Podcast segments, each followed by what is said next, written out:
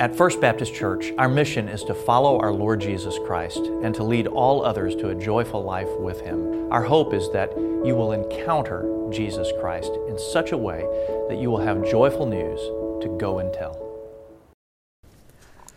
I've, uh, I've never been skydiving.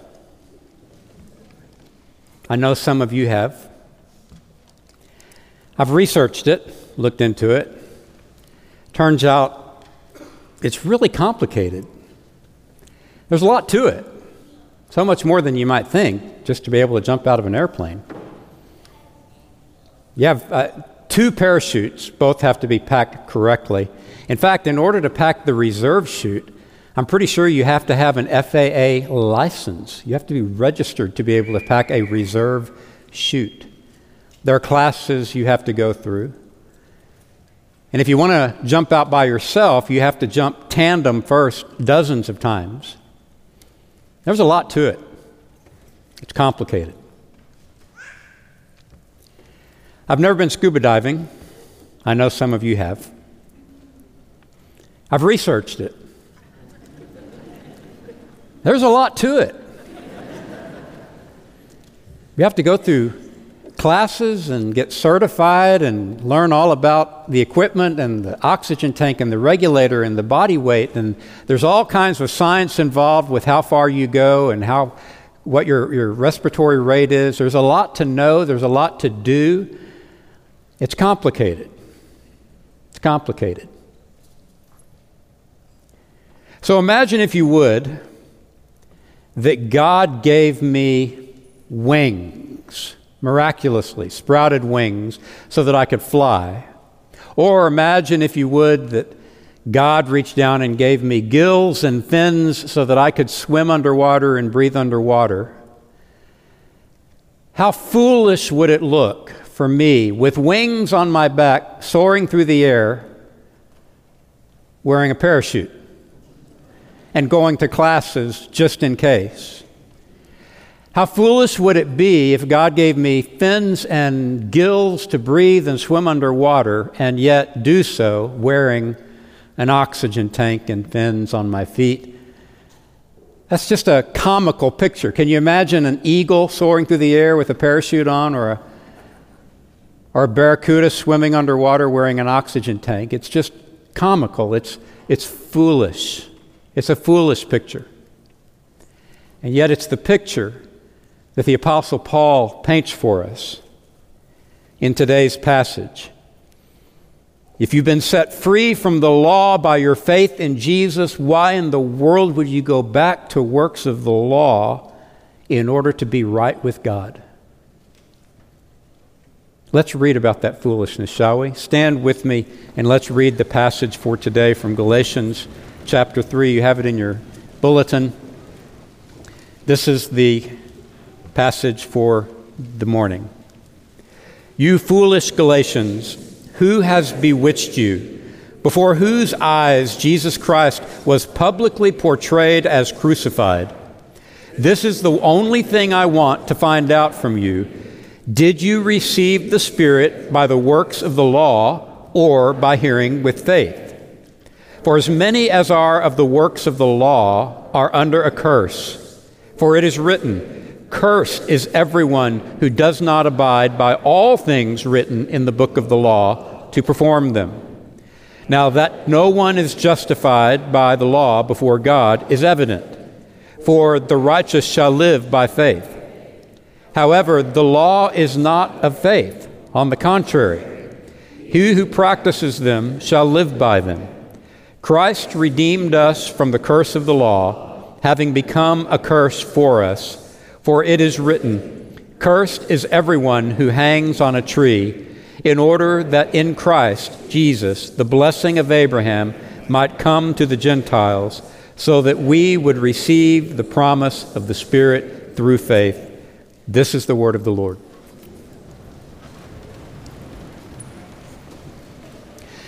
If you've been following along this study of Galatians, then this will be review to you, but let's review what's happened here with the Galatians. Some Jewish teachers from Jerusalem had come into Galatia and were teaching that in order to be Christ followers, in order to be Christians, they had to follow the Jewish laws, the law of Moses. Here's how the argument might have gone something like this. Number one, God gave the law to the Jewish people to show us how to walk with Him, how to be right with Him, how to please Him. Secondly, God doesn't change. He's the same yesterday, today, and tomorrow. Thirdly, Jesus was Jewish. He followed all of these same laws. Fourthly, if you want to follow Jesus, you need to do exactly what he did and follow all these same laws. That's how the argument would have gone. It was a compelling argument then, and I believe there are versions of it today that can be likewise convincing. Paul deals with it in this passage with three illustrations. He gives us three metaphors, all about being under something, in order to understand the threat of legalism in our own church culture. All about being under a way of thinking. Think about being standing under a banner or a flag so that I find my identity in this banner, in this flag. Or think about standing under a shelter so that I, I depend on this shelter to guard me and to protect me. That's, that's the illustration, that's what metaphor Paul is drawing on when he talks about standing under any of three different things. Standing under a spell, being under the law, or being under Christ. Let's take them one at a time. Being under a spell.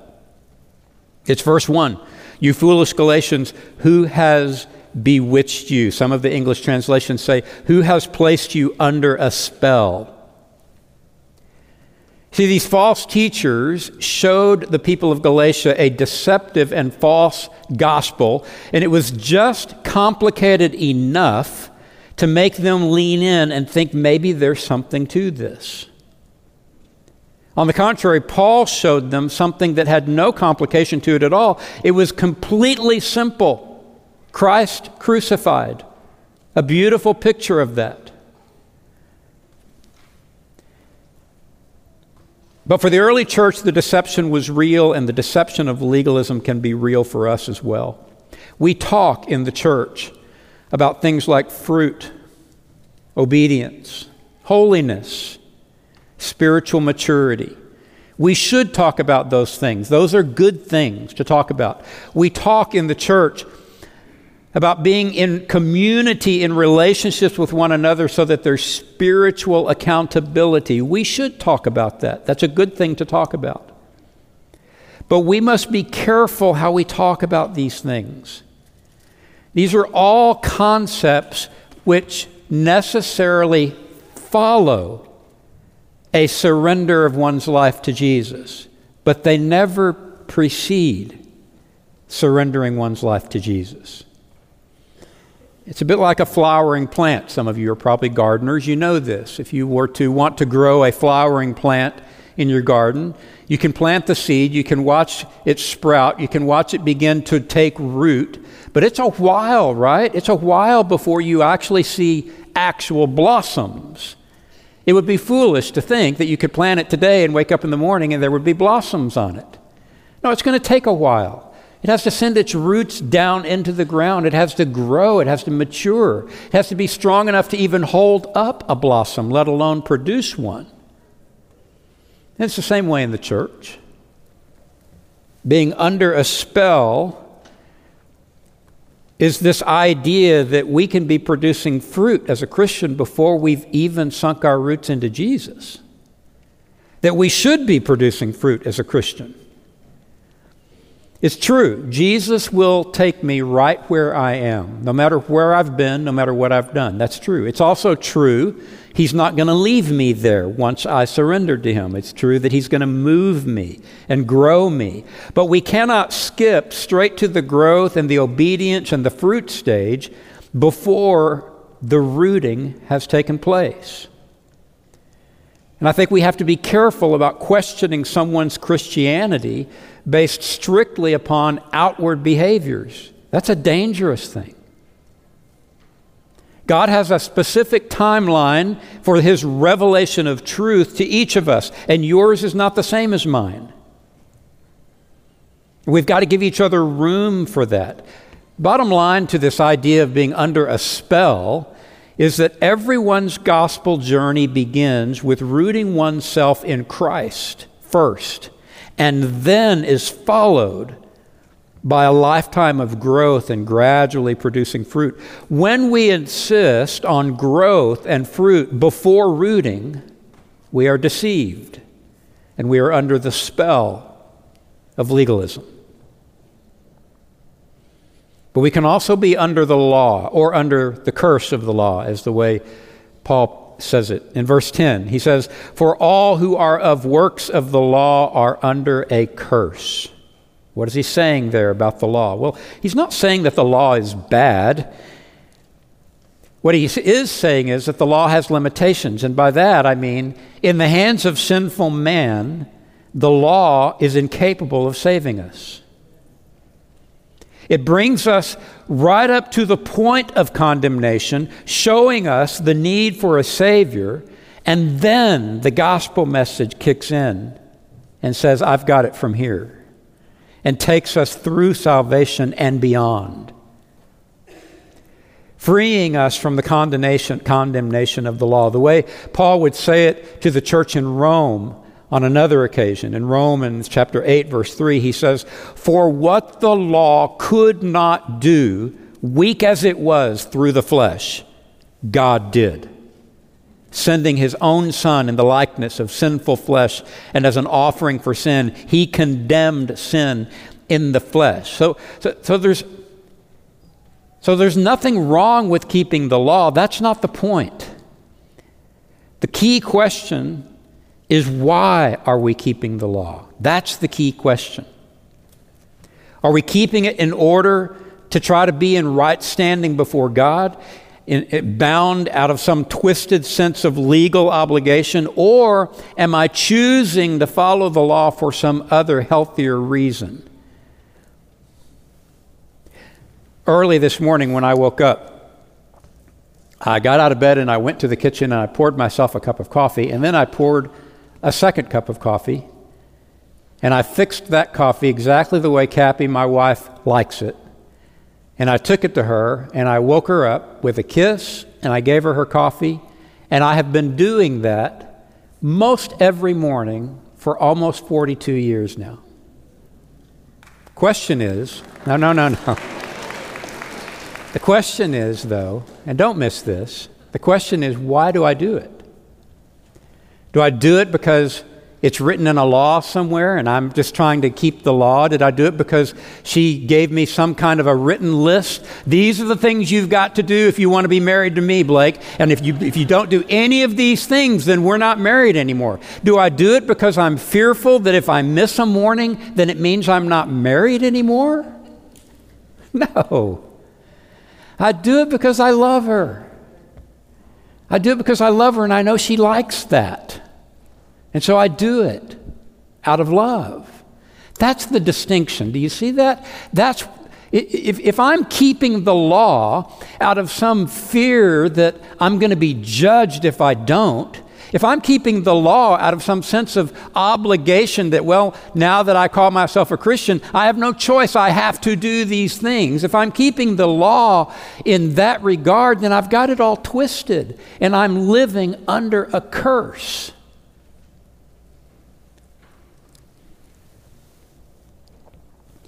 Likewise, when I'm living under the curse of the law, then the truth is I expect all the Christians around me to live under that curse.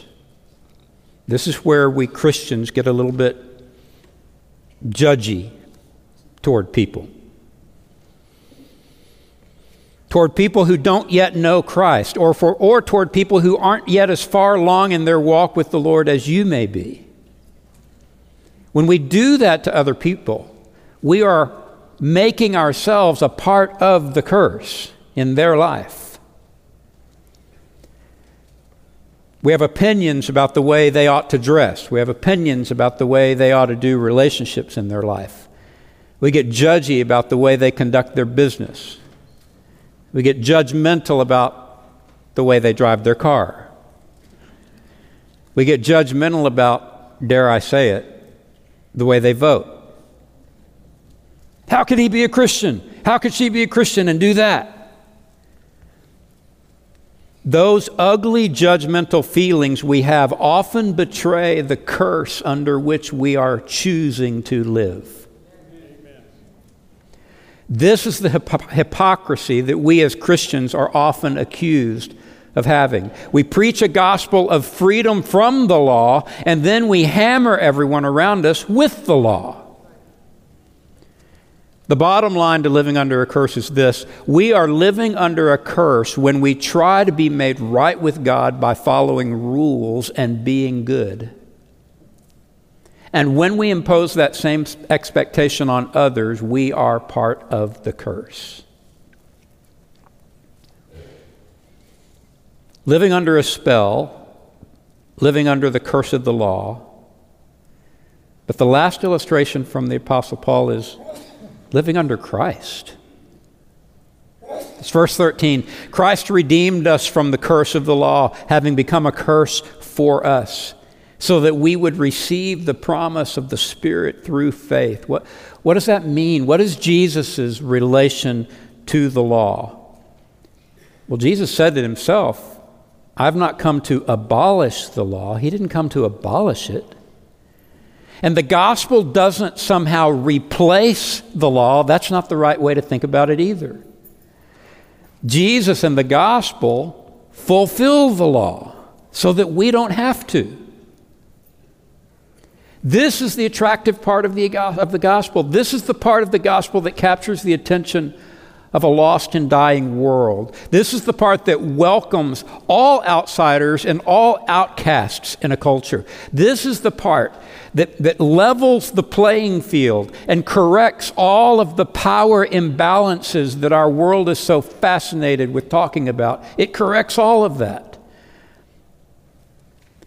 Paul's hope for the Galatians and Paul's hope for us is not that we would get to God by following a bunch of commands. It is that through our faith in Christ, we would receive an entirely new operating system within us, a whole new way of thinking, a whole new way of doing life, a whole new way of seeing everything. The way he would say it to the church in Corinth is all things become new, the old has passed away. Elsewhere, he would say, you're changed, you're transformed by the renewing of your mind, by how you think. You'll think differently.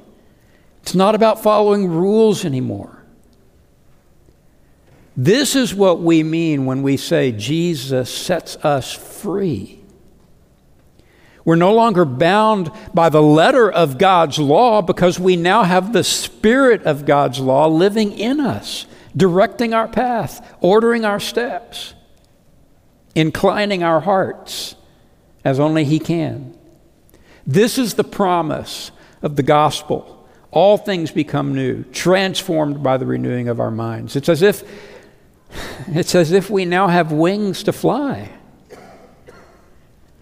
We're no longer tied to the parachute. We, we have gills and fins with which to swim. We're no longer tied to the oxygen tank and the regulator. And how foolish does it look when we hang on to those things in the face of this freedom? And this freedom, this grace, being under Christ, it's not just about our eternity. Don't, don't be fooled into thinking that. We're so very shallow when we treat the gospel as merely a ticket to heaven after we die. It is so much more than merely the promise of heaven. My friends, it is freedom now. It's flying now, today, in this world. The freedom that we find in Jesus is about how we live here, in this world, in this life, today. That is the promise of grace through faith in Christ Jesus. That is the amazing invitation of this gospel. And so we have a choice to make. about the banner that we're going to stand under, about the, the way we're going to live our lives. We can live them under a spell of legalism.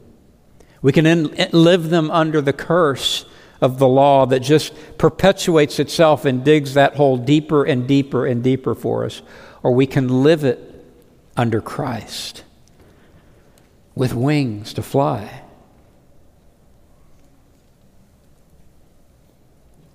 Choose Christ. Choose Christ. Choose Christ. Will you pray with me?